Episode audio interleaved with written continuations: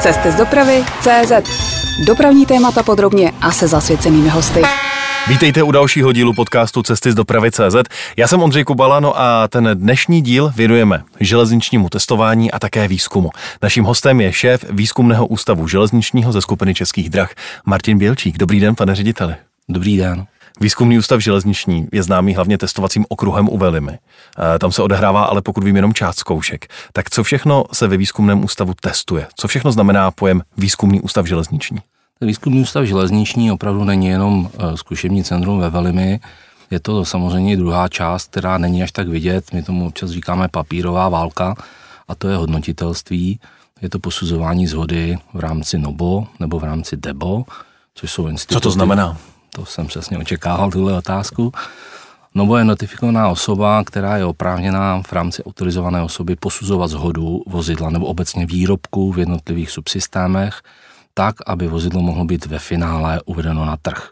Dneska se posuzuje podle TSI standardů, což jsou vlastně evropsky sdílené technické standardy interoperability a v rámci jednotlivých národních výjimek nebo řekněme standardů nebo ochrany trhu, je to jedno, jak to mhm. budeme nazývat, funguje zase druhý institut, to je DEBO, to je designovaná osoba, která vlastně posuzuje tu zhodu s národními standardy. A to je velká část toho podniku, která není vidět, nicméně vždycky, jak kdyby je podprahově psána, že to je certifikace. Pak je samozřejmě vlastní zkušební centrum, které je na jednu stranu infrastruktura, ale na druhou stranu to, ta vysoká přidaná hodnota je zkušební laboratoř, která vlastně realizuje zkoušky nejenom přímo na té infrastruktuře, ale realizuje zkoušky mimo infrastrukturu. No a v rámci zkušební laboratoře je ještě jeden malý svým způsobem subsystém, který intenzivně rozvíjíme a to jsou nezestrukční zkoušky. Mnoho lidí to zná pod pojmem dynamický zkušební stav, kde dochází vlastně k ověřování například tuhosti, pevnosti rámů, je tam trhačka, to znamená eh, pevnost eh, různých komponentů. Spřáhla třeba? Třeba spřáhla.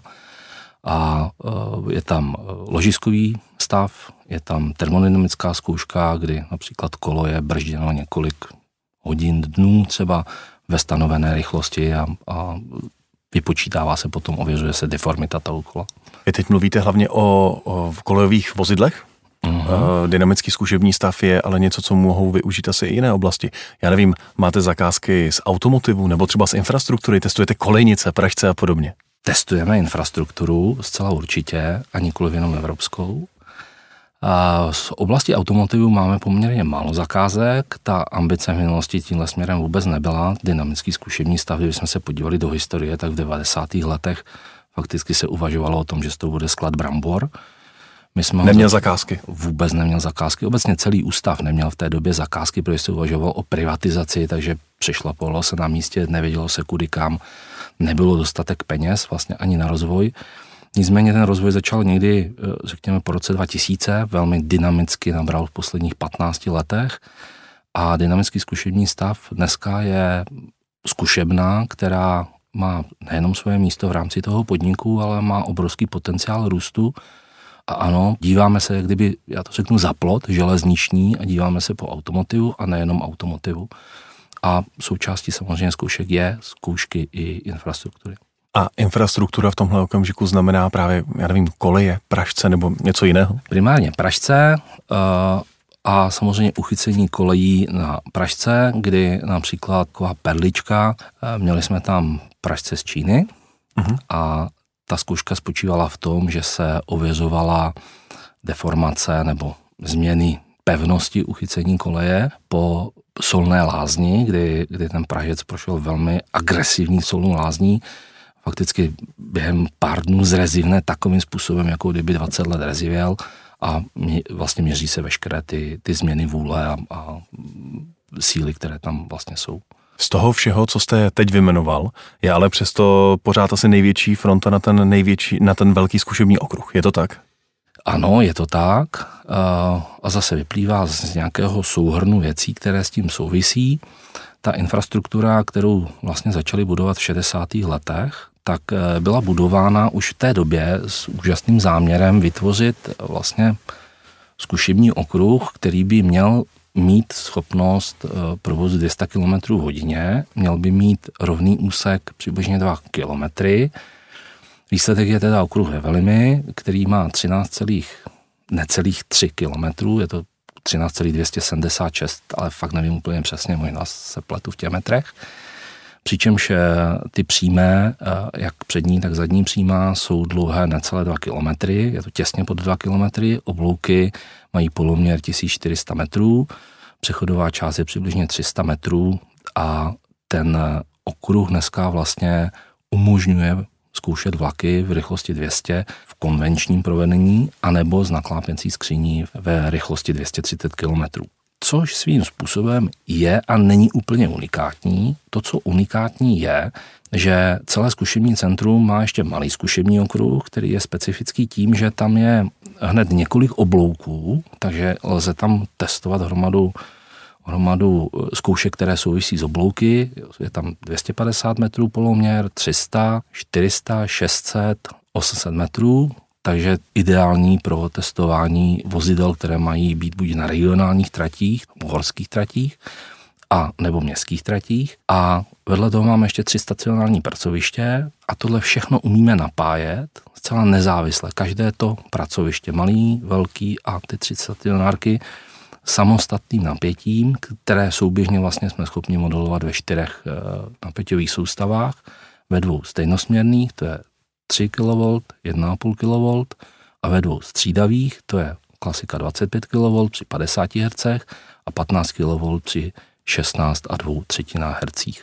Pět zákazníků může v jednom okamžiku u nás provádět zkoušky nebo připravovat se na ty zkoušky a v okamžiku, kdy ten zákazník například potřebuje provádět zkoušky vozidla na více systémové lokomotivě, tak v okamžiku, kdy nám najede na velký nebo na malý okruh, tak my jsme schopni během té zkoušky to napětí i měnit. A to je prostě něco, co úplně běžně v té Evropě dostupné není. A to je ten hlavní důvod, proč eh, jsou třeba výrobci ze západní Evropy ochotní eh, vést svoji vyvíjenou jednotku přes půlku Evropy do Velimy? Já si myslím, že ta konkurenční výhoda nespočívá jenom v té, v té infrastruktuře, protože dneska, kdybychom se podívali na ekonomiku té společnosti, přes infrastrukturu vygenerujeme, řekněme, 45% našeho obratu.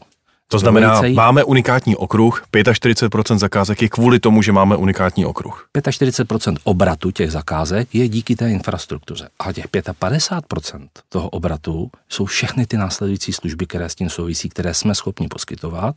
A fakticky dneska umíme obsloužit zákazníka, lidové řečeno, na klíč. Od zkoušek rámů, od kol, od soukolí, od zkoušek na velkém kruhu, od případně stacionárek, brzdových zkoušek, elektromatické kompatibility, hlukových zkoušek, až po posouzení zhody vlastně v rámci NOBO. Čili po ty papíry. Až po ty papíry, takže proto k nám vlastně dneska zákazníci jezdí opravdu přes téměř celou Evropu a nejenom zákazníci z Evropy, samozřejmě i zákazníci z Asie. Kolik obdobných okruhů, které byste mohli říct, že jsou vašimi konkurenty v Evropě je? Tři? Čtyři? My nepoužíváme pojem, že jsou to konkurenti. Uh-huh. Každý ten okruh je specifický, nebo každá ta zkušební trať nebo smyčka je zcela specifická a umožňuje dělat něco výjimečného. Ono to nejde přestavit, tak jako když přestavíte Lego za dvě hodiny a prostě zkoušíte něco jiného. Prostě ta, ta trať tam nějakou chvilku ji budujete, pak si musí sednout a pak, pak ji prostě leštíte a hýčkáte v uvozovkách. Uh, ve Francii je, je zkušební smyčka nebo nějaká zkušební trať, je v Polsku ve Žmigrodě, zkušební okruh, je v Německu Wildenrad, jsou okolností ho vlastní, jsou spoluvlastní Siemens, je v Rumunsku, který je fakticky vlastněný státem, něco jako drážním naším úřadem, mm. až přímo takhle je to tam propojené. No a pak je tady velký záměr různých eh, investorů, kteří diskutují, nebo i Evropy, diskutují například výstavbu vysokorychlostního zkušebního okruhu, který měl být postavený nebo plánoval se postavit u Malagy ve Španělsku, diskutovalo se Maďarsko, diskutuje se okruh v Turecku. Těch záměrů je poměrně hodně, ale když se na ně díváme, tak každý je prostě postavený jinak. Každý cílí na jiný segment těch zákazníků, na jiné potřeby. Vy jste teď eh, před malou chvílí mluvil právě o těch unikátních vlastnostech okruhu u Velimy, ať už jsou to napájecí soustavy, rychlosti, poloměry oblouku na malém okruhu a podobně. Ale jsou nějaké limity, kvůli kterým třeba zakázku nezískáte? Počítám, že jedním z těch limitů bude rozchod. Uh, ano, další evropský okruh je u Moskvy. Samozřejmě rozchod je, je věc, kterou uh, asi bychom uměli vyřešit, ale pak je otázka, jak to vozidlo tam dostaneme a jak ho tam dostaneme mm-hmm. zpátky. Pak jsou to samozřejmě rychlosti, to je třeba si říct úplně na, na rovinu. Uh, v tomto okamžiku je třeba velká poptávka po, po tom, jak, jak zvyšovat rychlosti v dopravě a je otázka, jestli je zvyšovat na zkušebních okruzích, jestli to je opravdu potřeba a jestli tam ten trh existuje. Zatím nikdo z těch investorů, který takhle vlastně uvažuje, tudy nevykročil, protože vlastně ta poptávka na tom trhu není. Většina těch zkoušek, které potřebujete udělat pro uvedení vozidla na trh, lze udělat opravdu v těch rychlostech do 230 km hodině a pak ten zbytek zkoušek provádíte už přímo na té trati, která, kde to vozidlo bude provozováno teda na vysokorychlostní trati a je to úplně jiná záležitost, než běžně vlastně je zkoušená na tom okruhu. Proto, když se bavíme o zkušební laboratoři, tak se nebavíme jenom o zkušebním centru, ale bavíme se opravdu o zkouškách jinde. Ať je to přímo u zákazníků v továrnách nebo ve fabrikách, nebo na úplně vybraných úsecích tratích pro úplně konkrétní zkoušku, kterou je potřeba provést. A když bychom teď vzali naše posluchače eh, přímo k vám do Velimy, jak to technicky funguje? Vlaky krouží na okruhu 24 hodin denně o Silvestru o svácích, nebo máte nějaké uh, svoje technické sloty uh, na údržbu? Jak to, jak to vlastně je? Já se omlouvám, že se usmívám, že se líbí vlaky krouží. vlaky, ale krouží u vás, ano, ne? Ano, ne vždy krouží. Občas jezdí jenom dopředu a dozadu. V tomto okamžiku my pracujeme v takzvaném trojsměrném provozu, my jedeme non-stop, opravdu jedeme non-stop na všech uh, těch pracovištích infrastrukturálních. Takže eh, v roce máme k dispozici 1035 směn na velkém okruhu, 1035 směn na malém okruhu, 1035 na jedné stacionárce, druhé a třetí stacionárce a jedeme non-stop. To znamená Vánoce, štědré dny a podobně? Pořád. Pořád. Eh, je to eh, velmi náročné na plánování, protože ten přetlak poptávky je obrovský, teď ještě navíc samozřejmě nakumulovaný ještě nějakým spožděním z hlediska pandemie. Nicméně je to o opravdu o velmi detailním plánování a na jedné straně, na druhou stranu eh, těžíme z toho, že vlastně to spektrum zákazníků není zhodné. Asi jinak se budou chovat zákazníci o Vánocích, kteří pochází ze západní kultury a jinak se chovají zákazníci o našich Vánocích, kteří pochází z Asie. Mhm, rozumím. Jinak se chovají na Nový rok, jinak se chovají na Velikonoce, takže eh, jedeme non-stop. A pokud je poptávka, jedeme non-stop. A údržba okruhu, ta probíhá kdy? To je dobrá otázka. Z těch 1035 směn je 52 směn a to je každý týden v pondělí ranní směna vyčleněná jako provozní směna, kdy je potřeba udělat vlastně plánované údržby nebo ty, které jsou předepsané údržby. No a pak jsou výlukové údržby, kdy například prostě potřebujeme sáhnout do trakčního vedení, udělat podbíjení nebo jiné věci, tak to jsou dlouhodobě plánované výluky, které si plánujeme ale principiálně, kdybych to měl hodně e, zjednodušit, tak pod 930 směn reálného provozu nejdeme. Na jak dlouho vlastně máte ten velký okruh vyprodaný? To je velmi častá otázka, e, svým způsobem trošku zavádějící. A ta poptávka je na takzvané fixní směny a když vezmu těch 1035 směn, odečtu provozní směny, odečtu výlkové směny, tak se dostanu někde na 930 směn.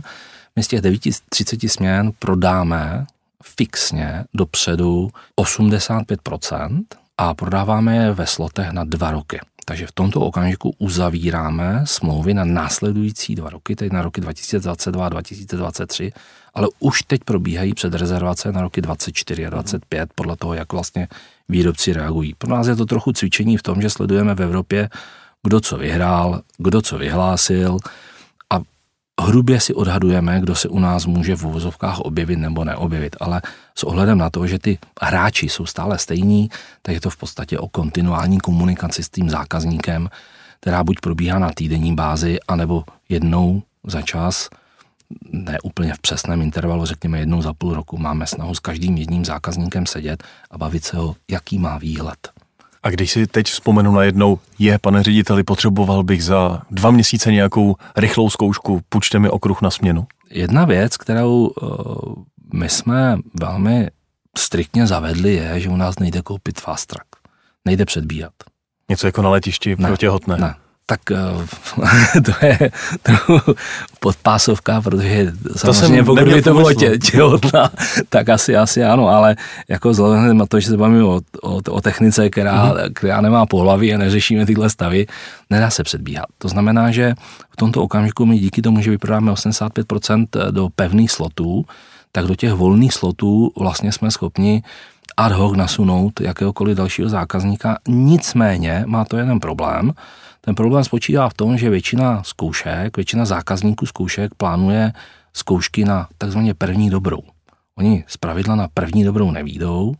Je úplně běžné, že více jak 80% se opakuje dvakrát a u té druhého opakování to eh, z pravidla ty parametry už potom odpovídají normám, které zákazník potřebuje pro to, aby prokázal ty, uh-huh. ty parametry pro další schvalování. Uh, takže ty dvě zkoušky, jak kdyby jsme schopni vykrýt u každého zákazníka celkem bez nějakého velkého stresu, ale už i tam je pořadník. V okamžiku, kdy zákazník opakuje třetí zkoušku a nevíde třetí zkouška, tak už je to o takové diskuzi, jestli tam náhodou není nějaké špatné technické řešení. A jsou situace, kdy ta zákazník opakuje i čtyřikrát a víckrát, protože prostě opravdu zkouší a testuje a on prostě ladí, ladí, ladí.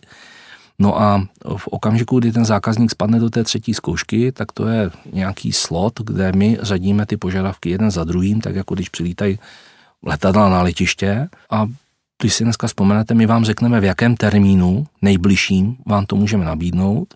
Tu nabídku vám dáme písemně jako před objednávkou, prostě opravdu předsmluvní závazek a pokud se nám vyjádříte do té doby, který která je tam uvedená, tak my vám garantujeme, že v tom termínu pojedete. Pokud ale v okamžiku začnete lidé řečeno špekulovat, tak je možné, že skončíte na konci té řady a, a nedostane se tam třeba vůbec. Šéf výzkumného ústavu železničního Martin Bělčík je dnes naším hostem. Posloucháte interview Cesty z dopravy CZ. Pane řediteli, abych si to dokázal představit, provejte mě tím procesem. Když budu výrobce nové generace elektrických jednotek třeba pro Francii nebo Německo, a začínám na nich pracovat a vím, že budu potřebovat zkoušky. Tak jak dlouho vlastně dopředu se takový výrobce u vás ozývá s tím, že bude potřebovat kapacitu. A, jak to pak funguje? Vy mu dodáte personál na ty zkoušky? Nebo naopak eh, přijede výrobce a přiveze si svůj vlastní tým? Tak pojďme to rozdělit na tu procesní stránku a pak na tu realizační. Ta procesní stránka eh, vlastně je přímo nepřímo uměrná kvalitě projektového řízení na, toho, na straně toho výrobce a pod jak velkým tlakem je ze strany toho objednatele, který si objednává ten výrobek, tu, to vozidlo u něho. A pokud je to dobře zvládnuté projektově, tak z pravidla se u nás tento výrobce hlásí třeba dva roky předem už. Hmm. Už dva roky předem avizuje, hele, já bych chtěl v roce 2024 předběžně přijet s tímto vozidlem a chtít asi takovouhle kapacitu a tyto typy zkoušek. No a pak je to o tom, že ten výrobce taky může dostat pod brutální stres, což se nastalo v, vlastně v tomto programovacím období, kdy, kdy téměř celá Evropa se v uvozovkách zbláznila a chtěla vlaky do dvou let od okamžiku podepsání kontraktu, eh, což by bylo možné, pokud by se jednalo o typ schváleného vozidla a v podstatě se to jenom vyrábělo sériově a pak je to jenom otázka času, do kterého slotu ve výrobě se dostane. Nicméně mnoho eh, těch požadavků, těch objednatelů, těch zákazníků z pravidla veřejné zprávy bylo takové, že ta vozidla vlastně překonfigurovala, no a, a ty výrobci se dostali pod tlak, že byli schopni to třeba vyrobit, ale musí to ještě vyzkoušet. V okamžiku, kdy sáhnu do toho vozidla, ten zásah není třeba tak dramatický, jak, jak sáhnu do elektriky, nebo sáhnu do podvozku, do elektriky, do pevnosti skříně, do všeho ostatního, tak pak ten proces toho zkoušení a ověřování a schvalování může řekněme, z devíti měsíců běžně dosahovat dva roky, což je taková běžná věc v okamžiku, kdy to je něco, co se dá v úvozovkách označit za prototyp, ale pokud je to opravdu prototyp od papíru, tak uh, jsme měli zákazníka, který u nás byl 4-6 let. A co se týká A těch týmů? Teď ta realizační část. My nabízíme zákazníkovi vlastně zase, ta, ta konkurenční výhoda spočívá v tom, že jim nenabízíme jenom infrastrukturu, nebo jenom zkoušku, nebo jenom jednu věc, ale jim nabízíme opravdu úplně komplexní zázemí a komplexní balíček. Takže s vozidlem z pravidla přijíždí tým, my mu dáváme k dispozici kanceláře, sklady, má možnost si pronajmout halu s, s mostním jeřábem, je schopen u nás vyměnit podvozky, je schopen u nás měnit trolej, je schopen u nás eh, měnit sedačky. Tohle všechno my jsme schopni mu dneska pronajmout. Ale máme zasíťované, větší část infrastruktury dneska máme zasíťované tak, že zákazník eh, je schopen komunikovat z místa přímo s mateřskou společností přes eh, Wi-Fi, takže největší zjištění pro naše děti bylo to, že každý kanál je takzvaně zasíťovaný, každý kanál u nás má Wi-Fi, takže přijíždí týmy, ty týmy jsou různě velké. A bydlí u Velimy. Bydlí u Velimy, to je další část služby, s kterou zprostředkováváme, protože samozřejmě u nás ta směna začíná v 6 ráno třeba, anebo končí v 10 večer a po čase se podařilo prostě s těmi ubytovacími zařízeními dohodnout to, že ten chlap, nebo dáma, teď je to jedno, který v 6 ráno má být u nás na začátku směny, stává řekněme v 5 a 5.20 má připravenou snídaní. Večer končí v 10 a do 11 hodin má připravenou teplou večeři. Třeba do jedné hodiny má otevřený výčep. Dneska ty hoteliéři, pokud bych to řekl, no takhle majitele těch ubytovacích zařízení fungují tak, že si dokonce pro ty zákazníky už jezdí až na to letiště, kompletně je obospodaří, vyperou jim, zajistí všechno, co potřebují, ještě je zpátky na to letiště vrátí. Takže je to opravdu služba úplně na klíč. Martin Bělčík je dnes naším hostem podcastu Cesty z dopravy CZ. Posloucháte interview Cesty z dopravy CZ. Když bych teď, pane řediteli, přišel na okruh, jaká vozidla tam potkám? Wow, tak určitě tam potkáte vozidla českého výrobce Škoda Transportation, to bylo asi nefér, kdybych s tím nezačal. Je tam jednotka Pušpul, která má být určitá pro Moravskoslezský kraj. V tomto okamžiku prochází eh, fází zkoušek a pokud mám správné informace, tak ambice je nasadit někde do nového grafikonu. Pak jsou tam nízkopodlažky od Škodovky, které jsou určeny zase pro další kraje. Máme tam uh, vozidla od Alstomu, je to vozidlo, které má být určeno pro městskou dopravu v Paříži, pokud jsem to správně postřehl. Máme tam vozidla od CRRC, a samozřejmě to je projekt, který je pro mediálně známý pro, pro dopravce Leo Express. O CRC tam máme taky elektrickou lokomotivu, která je určena pro evropský trh, tak tam přijela z Windenrátu, vlastně z konkurenčního Aha. Siemens okruhu, takže nejenom my máme čínské vlaky na našem okruhu. Pak je tam čínská CRRC lokomotiva elektrická hybridní z baterií, myslím, že je určená pro maďarský trh. Je tam jednotka od Hitachi, ta je taky hybridní, je to elektrika diesel a, a určitě tam je vlastně Siemens vozidla ČT50 a asi teď v tomto okamžiku asi to je všechno. Očekáváme vozidla od Stadleru, měl by k nám dojet KIS od Stadleru a velmi netrpělivě, doslova netrpělivě očekáváme vozidla od PESI Elfy pro, pro, pro RegioJet. Ano. Když jsme teď u toho obchodu, řekl byste, že výzkumný ústav železniční je ve skupině českých drah pro tu matku vlastně tak trochu zlaté vejce? Je a není. Ta korporace nebo ten koncern České dráhy samozřejmě hospodaří eh, jako celek a Eh, nás eh, vnímá, řekněme, jako investiční pozici. To znamená samozřejmě, ano, my mu posíláme poměrně zajímavou dividendu a zvyšujeme systematicky hodnotu té společnosti.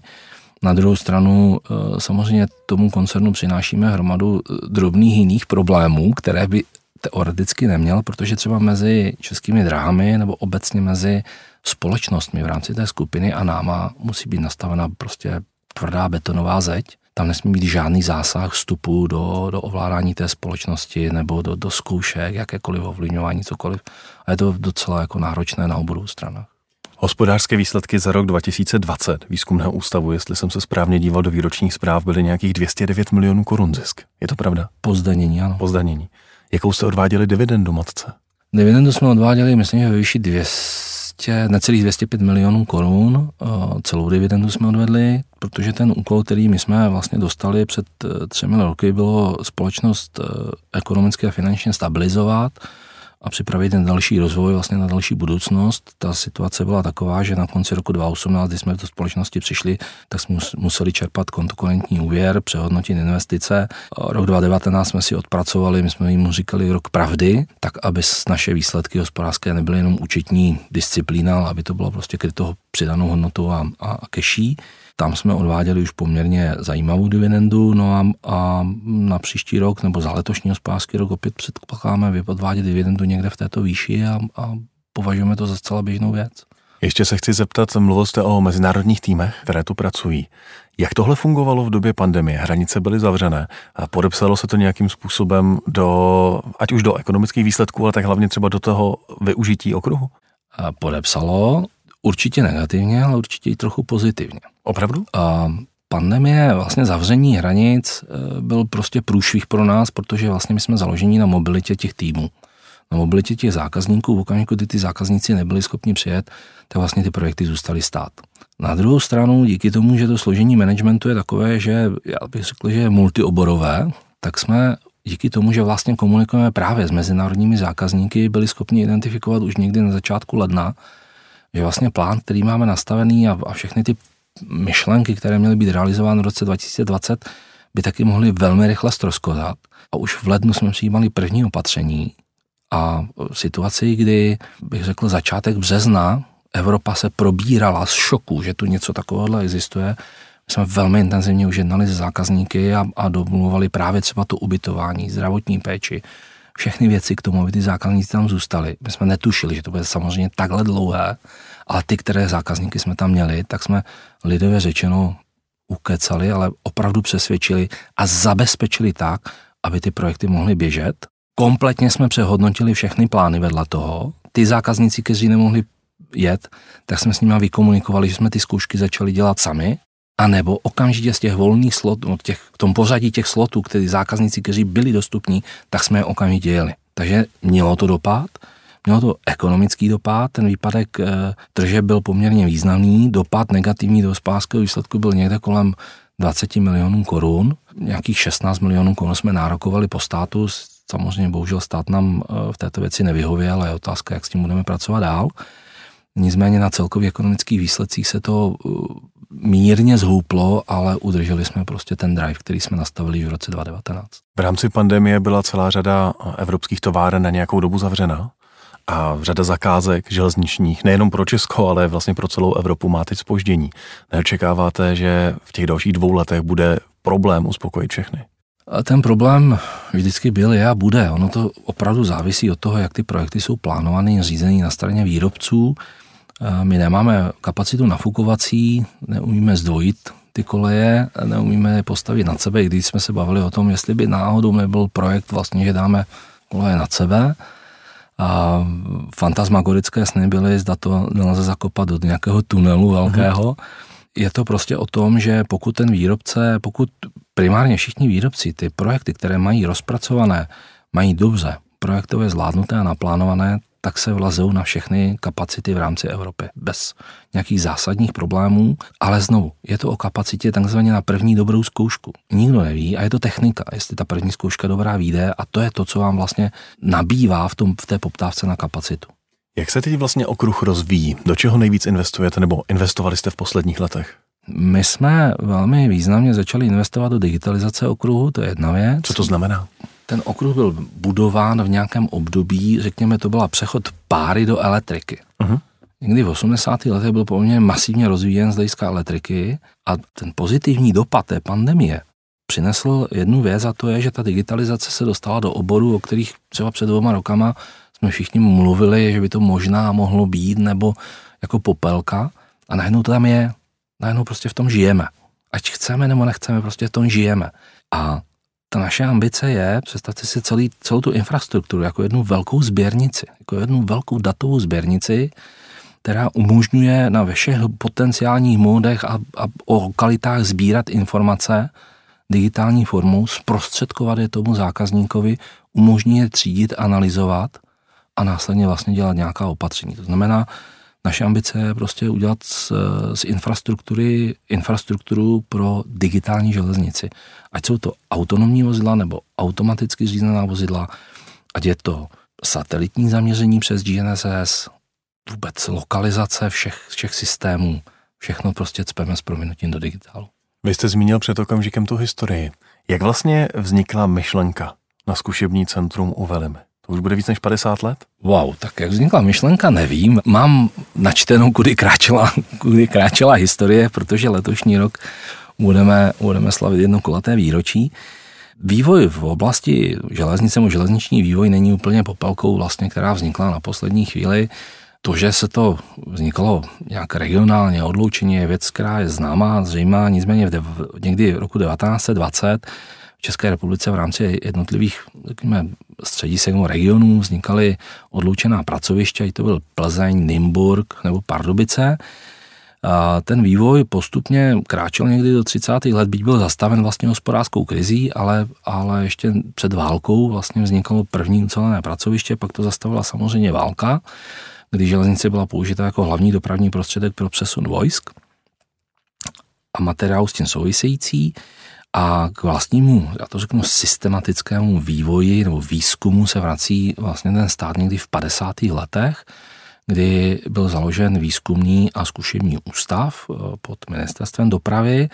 Ten měl potom nějaký vývoj, kdy v 60. letech vlastně byl přetvořen na výzkumný ústav dopravní.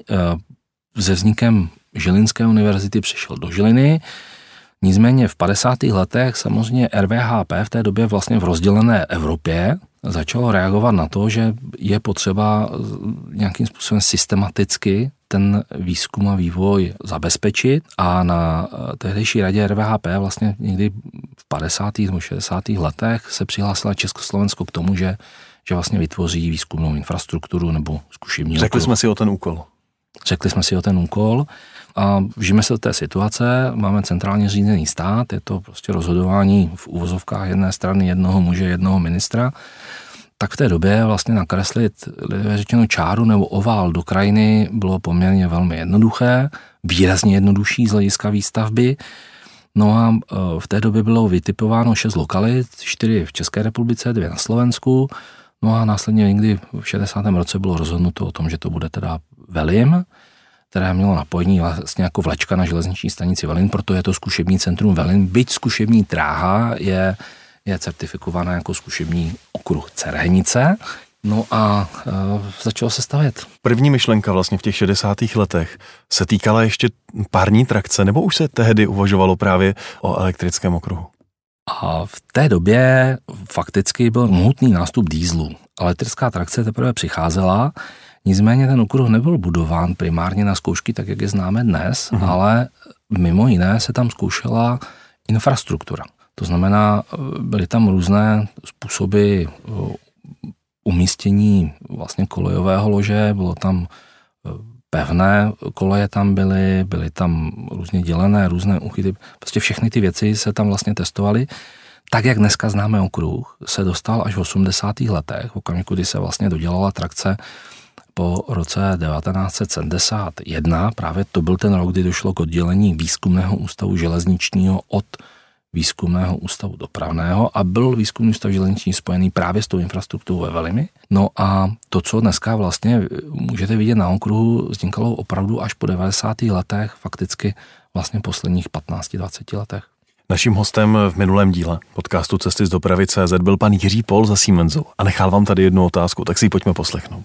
Dobrý den, pane Bělčíku. Já jsem jako chlapec zažil budování zkušebničního okruhu. Pamatuju si, jak tam jezdil ten jeden díl té maďarské jednotky, zkoušelo se to a ty generace před námi vytvořily eh, opravdu zkušební základnu, která je jedinečná i z evropského hlediska. A pak se tam dělalo elektrifikace, postavil se malý zkušební okruh, postavili se kolem ty další laboratoře, eh, dnes tam funguje TCS, tak se vás zeptám, jak tuto štafetu zamýšlíte předat dál, kde vlastně vidíte zase tu vaši roli, co chcete předat pro další generace? Já bych to asi e, charakterizoval možná nějakými pěti principy nebo pěti pohledy. Rádi bychom předali, pokud se bavíme o infrastruktuře ve Velimi, infrastrukturu pro digitální věk. O tom už jste mluvil. Vysvětloval. Rádi bychom předali infrastrukturu, která umí zvládnout autonomní a automatické řízení vozidel. Rádi bychom předali infrastrukturu a celý areál tak, aby byl bezemisní, zelený. Uhlíková stopa?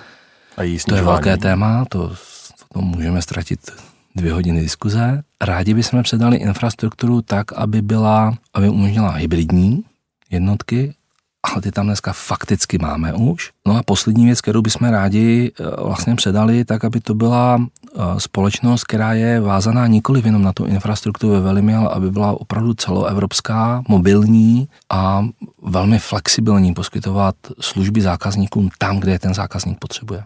Mě zaujalo z toho, co jste teď říkal, eh, ten prostor pro testování autonomních vlaků. Připravujete investici do toho, že by se ve Velimi mohly testovat autonomní, a teď já nevím, možná tramvaje, metro, vlaky? Ano, velmi diskutujeme a připravujeme ucelenou studii pro rozvoj malého železničního okruhu. My jsme tam už část věcí odpracovali, protože díky tomu, že eh, vlastně jsme měli vytvořené dodatečné prostředky v rámci rezerv na opravy malého železničního okruhu, tak jsme ho v roce 2020 opravili. Dnes, no, letos plánujeme opravu, nebo na příští rok plánujeme opravu trakčního vedení na malém železničním okruhu, nicméně v rámci té studie bychom rádi se zaměřili na, na zkušení tramvají, nebo rychlo tramvají, nebo nějakého hybridu mezi tramvají a vlakem, což jsou, vždycky je to otázka, nevím, jak to budu nazývat. No a naší velkou ambicí je prostě připravit zkoušky na metro a nabízet prostě zkoušky pro výrobce metra, protože konec konců rozchod je stejný a někde se odzkoušet budou muset také. A co to znamená investovat a připravit okruh na to, aby tam bylo možné testovat autonomní vlaky? Pokud se budeme o té nejvyšší levelu té autonomie, tak je to o tom, že to vozidlo vlastně fakticky rozhoduje samo o sobě. Je schopno vyhodnotit tu situaci, rozhodnout, jestli pojede nebo zastaví. E, principiálně nepotřebuje další obsluhu. Což znamená, že takové vozidlo se vám může dostat do situací, že vedle něho jede jiný vlak, vedle něho jede automobil, vedle něho se pohybuje cyklista, musí vyřešit všechny překážky, které se můžou objevit v profilu jízdy, musí vyřešit mosty, musí vyřešit protijedoucí vozidlo, musí si poradit s, s milionem potenciálních hrozeb, které tam můžou nastat, tak je to o tom, že vlastně tu infrastrukturu musíte tady tímhle vším dovybavit, tak abyste uměli simulovat tyto situace. Budete strkat polystyrenové krávy před vlaky? Takhle si to představuju. A asi bych nepoužil zrovna polystyren, protože z hlediska uhlíkové stopy to není úplně sexy materiál, ale umím si představit, že ta kráva třeba bude z papírová. Mluvil jste o metru. To často potřebuje ale třetí napájecí kolejnice, ano. ale pokud vím, tím okruh zatím vybavený není. To by byla další investice? A nebudeme, vůbec neuvažujeme tímhle směrem, a protože jsme schopni tohle vozidlo napájet tím, že přes náš dynamometrický vůz uh, si vezmeme vlastně troleje proud do vozidla a zprostředkujeme ho, vlastně propojíme ho do, do metra, to znamená, nebudeme potřebovat třetí kolej napájecí, tak jak je vynímána, ale jsme schopni to zprostředkovat vlastně z, z trakce. Konec konců metro se u nás už zkoušelo, takže umíme to, máme to ověřené. A když se vrátím ještě tady tomuhle té otázce, je to o tom, že tam třeba budeme muset vybudovat mobilní nástupiště, které se bude muset umět měnit podle výšky, uh-huh. podle délky, přechody, přejezdy, zdvojení. S jakými investicemi počítáte v dalších letech? My dneska investujeme, tak ta, ta strategie je investovat ve výši odpisů minimálně. Uh-huh. Minimálně. To znamená, tu přirozenou obnovu provádíme, nicméně máme rozpracované některé investiční záměry, které jsou samozřejmě nad tuhle výši. Máme být snahu střízliví a u nás u investice opravdu velmi poctivě počítá návratnost. To znamená, z hlediska externích zdrojů, kdybych to měl říct takhle, tak právě uvažujeme o modernizaci malého železničního okruhu. V tomto okamžiku v rámci energetické koncepce no, bilance celé společnosti připravujeme projekt na fotovoltaické elektrárny na všechny ploché střechy, i v kontextu právě uhlíkové stopy a možná přípravy na to, aby jsme byli schopni následně z fotovoltaiky mít vlastní vodík třeba. Takže plánujeme v horizontu, řekněme, pěti let investice někde kolem 600 milionů korun. Vy jste teď zmínil eh, to zelenání i výzkumného ústavu železničního a nechci, aby to vyznělo pejorativně, ale Evropa nám zelená v dopravě a bude zelenat. Ten tlak na snižování uhlíkové stopy tu je. Je to něco, co je vlastně dneska pro poskytovatele služby, kterou poskytujete vy, prostě nezbytné, aby ti zákazníci přišli, dostali zelený certifikát a potom si to mohli započítat do své celkové zelené bilance? Já bych nepoužil slovo nezbytné, já bych použil slovo, že to je prostě dneska automaticky očekávané. Tak jako přijdete do restaurace a očekáváte, že tam budete mít ubrousek vedle příboru, uh-huh. tak dneska prostě každý výrobce, který chce opravdu uh, vyrábět a přesvědčovat toho budoucího zákazníka tak, že je sám o sobě bezemisní, tak se musí zabývat tím, kde nakupuje služby a od koho a zda ten, od koho nakupuje, je bezemisní. Takže my jsme v tomhle směru udělali dvakrát měření vlastní uhlíkové stopy. Nebylo to úplně jednoduché. Poprvé jsme to udělali za rok 2019, po druhé jsme to udělali za rok 2020, aby jsme si nastavili etalon vlastně, kde jsme. Aby jsme věděli, odkud máme hmm. kam směřovat.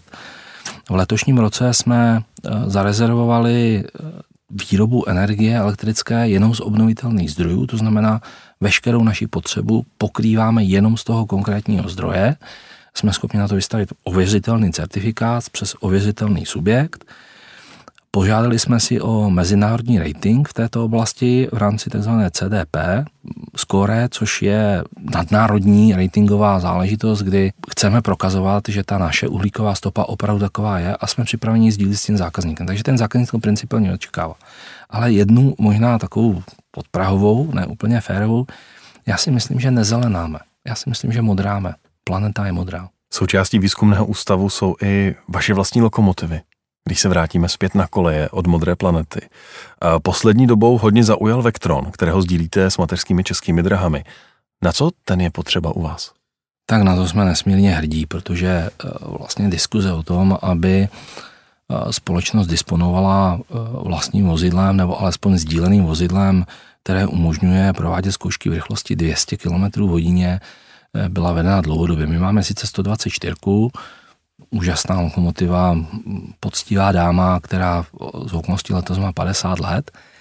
Nicméně prostě pro zkoušky eh, není úplně využitelná, protože pro zkoušky na 200 km, pokud máte ta vozidla ověřovat, tak musíte vlastně jet nějaké procenta navíc. A hlavně ona je pouze stejnosměrná, ne? Ano.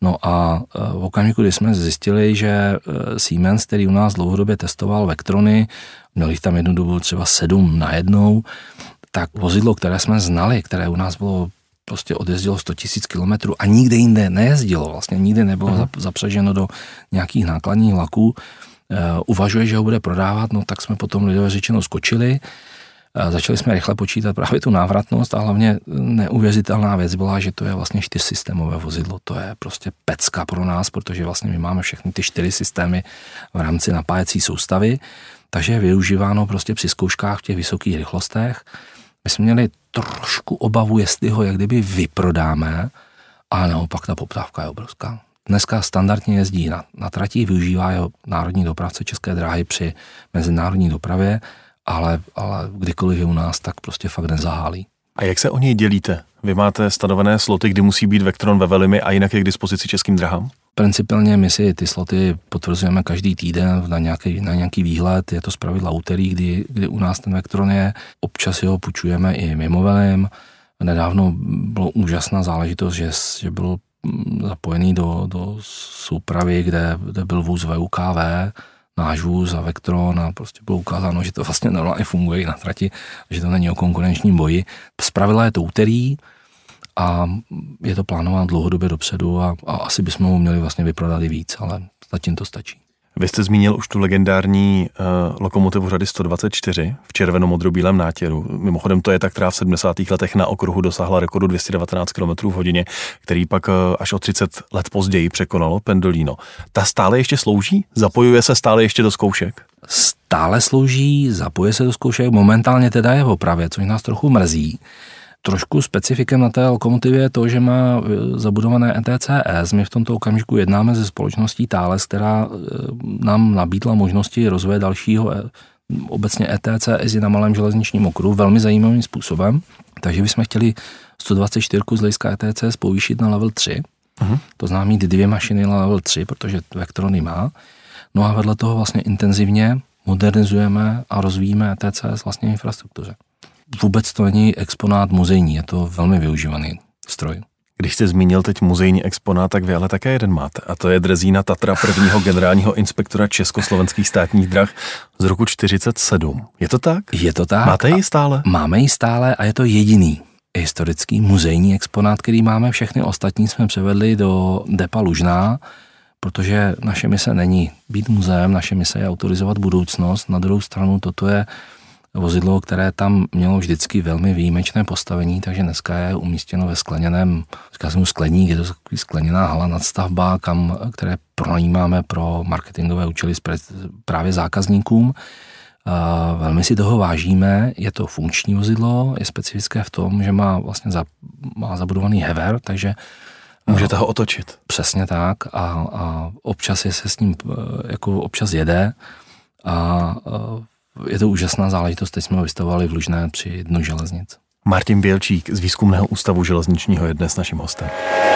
Cesty z dopravy CZ a dotazy čtenářů. Pane řediteli, naši čtenáři vám položili hned několik otázek. Pojďme se na ně společně teď eh, podívat. Béda se vás ptá, jakou rychlostí v kilometrech za hodinu se opravdu smí jezdit s vozidlem bez naklápěcí skříně na velkém zkušebním okruhu? Oficiálně je tam 200 km v hodině, ale nejednou jsem četl v různých materiálech, že tam vozidla dosahovala i rychlosti vyšší. A nemyslíte si, že by bylo dobré začít uvažovat o přestavbě velkého okruhu na 260 km v hodině? Tak já si začnu těch 200 km. Pro konvenční vozidla standardní provoz je opravdu 200 km stanovená rychlost. Tam nejsou potřeba žádné výjimky, nicméně pro zkušební laboratoř, která vlastně má ověřit chování vozidla při 200 km v hodině, ty zkoušky probíhají vlastně zpravidla o 10% vyšší, uh, vyšší rychlosti. Na to je velmi poměrně sofistikovaný postup, kdy musí být doloženo já tomu občas říkám od velikosti bod toho strojvedoucího mm-hmm. až po to, jestli, jestli tam budou lítat vlaštovky, ale teď jako z Speciální humoru, povolení. Z humoru zpátky musíme vědět všechny parametry kolem podvozku vozidla, musíme mít ověřeno, že tam ta trať je prostě v nějakém stavu, že není po dešti, že je po nějaké kontrole a musí to být jenom zkušební laboratoř. Neběží, není to běžné, prostě je to velmi, velmi, velmi výjimečná zkouška a upřímně vždycky tak jako lehce trneme, když skončí, tak jsme jako, jako spadne kámen ze srdce. Jinak na 200 km je to o tom, že vozidlo musí mít naklápěcí skříň. A přestavba na 260 km? Přestavba na 260 km je e, úžasné téma. Vždycky já ji začínám otázkou, a proč 200 třeba 60, protože, a proč ne 240, a ne proč 280, a ne proč 300, tak proč ne 300 je logické, okruh, který se měl budovat v, u Malagy na vysokorychlostní tráť, tak je okruh, který má délku 50 až 60 km. My máme 13,3, takže to tam prostě nevleze. První věc. Ta druhá věc, která je, je to o tom, co vlastně ten trh požaduje a potřebuje. Těch zkoušek ve vysokých rychlostech je zpravidla 5, maximálně 10 za rok. Vůbec výrobci nemají potřebu vyšší rychlost z hlediska té infrastruktury. Je to zase kombinace toho, že se udělá část zkoušek na téhle infrastruktuře a pak už se dělá přímo na té vysokorychlostní trati. Takže je to o té poptávce, s tím souvisí ekonomika. Jestliže nemáte poptávku, tak dělat investici, která nemá návratnost třeba v desítkách let, je, je nesmyslná. A pak je tam druhá věc a to je to hledání toho optima mezi technickým řešením a mezi tím, co je možné, nebo co je na trhu poptáváno. V tomto okamžiku rychlost 200 km hodině je o tom, že geometrie toho oblouku a geometrie vůbec profilu té tratě je nastavena tak, že tam vlastně můžeme provozovat vozidla bez nějakých dalších specifických opatření. V okamžiku, kdy zvýšíme rychlost, uděláme převýšení na té vnější koleji, tak vlastně pomalé vozidlo nám začne víc opotřebovávat vnitřní kolej a naopak velmi rychle tu vnější. Takže vždycky je to hledání toho kompromisu a v tomto okamžiku ten kompromis je vybalancovaný i ekonomicky. Eh, čtenář, který se podepsal jako Noer, se ptá, jestli podle vás bude díky ERA jednodušší schvalování kolejových vozidel v rámci Evropy, nebo to bude jenom další papírová zátěž, jenom na vysvětlenou Evropský drážní úřad. Co je zkrátka ERA, vím, děkuju. A já si myslím, že jednodušší bude, byť eh, teď jsme, řekněme, v prvou počátku fungování. Řekněme si, jak to fungovalo před. Předtím to fungovalo tak, že výrobce vypracoval dokumentaci, obíhal jednotlivé státy, předávali do jednotlivých států a hledal vlastně propojení zhody všech těch států, aby vozidlo mohlo jet napříč Evropou. Uh-huh. Dneska je to o tom, že výrobce dokumentaci z pravidla v angličtině, kterou i my posudujeme v angličtině, nahraje do one-stop shopu, což je vlastně sdílené nějaké úložiště. A nejenom Evropská agentura si tam bere informace, ale i všechny národní. Takže vlastně je to něco jako sdílená knihovna, kdybych to hodně zjednodušil. Z procesního hlediska je to jedno, jednoznačně rychlejší, No a pak je to spíš naopak otázka, kdo jak chce vlastně to vozidlo pustit na svůj trh nebo nechce pustit a jak velký, řekněme, nedostatek se najde nebo nenajde na té národní úrovni. Takže já řeknu český výrobce, já si myslím, že když ho tak asi nic špatného neudělám, je to Škoda Transportation, která dělala vlastně prototypově push pool jako NIM Express od roku 2014. Tého ty papíry trápily vlastně do konce roku 2019, myslím, že do konce do pololetí roku 2020, kdy byl naposledy u nás. Strašně strastiplná cesta, na druhou stranu úžasná zkušenost a musím teda říct, že Kodovka ji nebetičně využila, a ty pušpuly, které udělala pro Moravský Slezský kraj, tak jsou vystřihnutý jak z partesu a ty zkoušky proběhají úplně jinak. Jan se vás ptá. Je reálné, aby se člověk s nadšením pro železnici, píše doslova praštěný kolejnicí, a zajímající se o nové stroje dostal za páky, když se právě u vás má testovat, nebo si sami výrobci k vám vozí své vlastní strojvedoucí? Téma strojvedoucích je téma strašně emocionální vždycky. A my máme strojvedoucí seznalé ztratí s kargami, veškeré strojvedoucí a dispečery nakupujeme od karga, nemáme vlastní. Trváme na tom, že vždycky vozidlo je vedeno tímto strojvedoucím. Pokud je tam strojvedoucí od výrobce, tak strojvedoucí z karga je s ním a je odpovědný za vedení vozidla. Neděláme zaškolování strojvedoucí na naší infrastruktuře a pokud teda se chce dostat lidově za, za do výběru, ano. do výběru, tak musí do Karganu. A nebo k výrobci. Ale my nemáme své vlastní strojvedoucí. Není to úplně běžné. Aleš se vás ptá, jestli bude někdy ve Velimi den otevřených dveří. Ono to je další ožehavé téma. Velmi je nepochybně nesmírně zajímavá. Je, je opravdu unikátní a není to Disneyland. Proto tam třeba nejde ten fast track ty zákazníci k nám jezdí mimo jiné právě proto, aby oni tam mají jistou míru soukromí, jistou míru anonymity, bezpečí, my je chráníme někdy v úzovkách i sami před nimi samými. Jo. Takže eh, představa, že tam prostě budeme chodit eh, z davy lidí, ty zákazníky asi úplně nepotěší a v tomto okamžiku prim u nás hraje zákazník. Ale nevylučuju, nevylučuju, že to uděláme. Mě by na závěr našeho povídání ještě zajímala vaše profesní cesta do čela výzkumného ústavu železničního. Jak se tam dostane člověk, který má za sebou několik škol od lesnické přes medicínu až po ekonomickou? A byl mimo jiné náměstkem ministra obrany svého času, anebo třeba místo předsedou Bezpečnostní rady státu. To je jednoduchý. Narodíte se do kolébky rodičů, kteří mají oba dva železniční vzdělání, oba dva jsou železničáři, vaši příbuzní pracují na železnici, 14 let tom jako malé dítě vyrůstáte, ve 14 uděláte totální vzdor a řeknete, ne, já nechci být železničář, já prostě nechci být železničář. Utečete do jakéhokoliv prvního smysluplného oboru, který se vám v té době líbí, no a, a a v 45 se do toho oboru vrátíte, to znamená skončíte v 45 na železnici, na kargu, kdy eh, jsem měl úžasnou možnost poznat kargo víc jak půl roku tím, že jsem tam jezdil něco jako skrytý šéf. Eh, nějakou dobu jsem zametal, uklízel SOKV v Ústí, nějakou dobu jsem pomáhal chlapům nakládat brambory, nějakou dobu jsem byl prostě někde jinde. Potom půl roce se objevíte vlastně poblíž vrcholového managementu, no a pak ta kariéra je taková, že prostě načítáte, máte snahu přemýšlet nad věcma a ptáte se a čím víc otázek kladete, tím víc odpovědí dostáváte a začínáte si skládat nějaký obraz a a ten výsledek jako manažer, jako ekonom vás potom dostane třeba až do čela výzkumného ústavu železničního, nikoliv jako železničního odborníka, tím nejsem a nikdy nebudu, ale tou železnicí jsem šmrtnutý opravdu od narození a nedalo se tomu utéct. Šéf výzkumného ústavu železničního Martin Bělčík byl dnes naším hostem. Moc vám děkuji, že jste přišel. Děkuji. Cesty z dopravy CZ. Dopravní témata podrobně a se zasvěcenými hosty.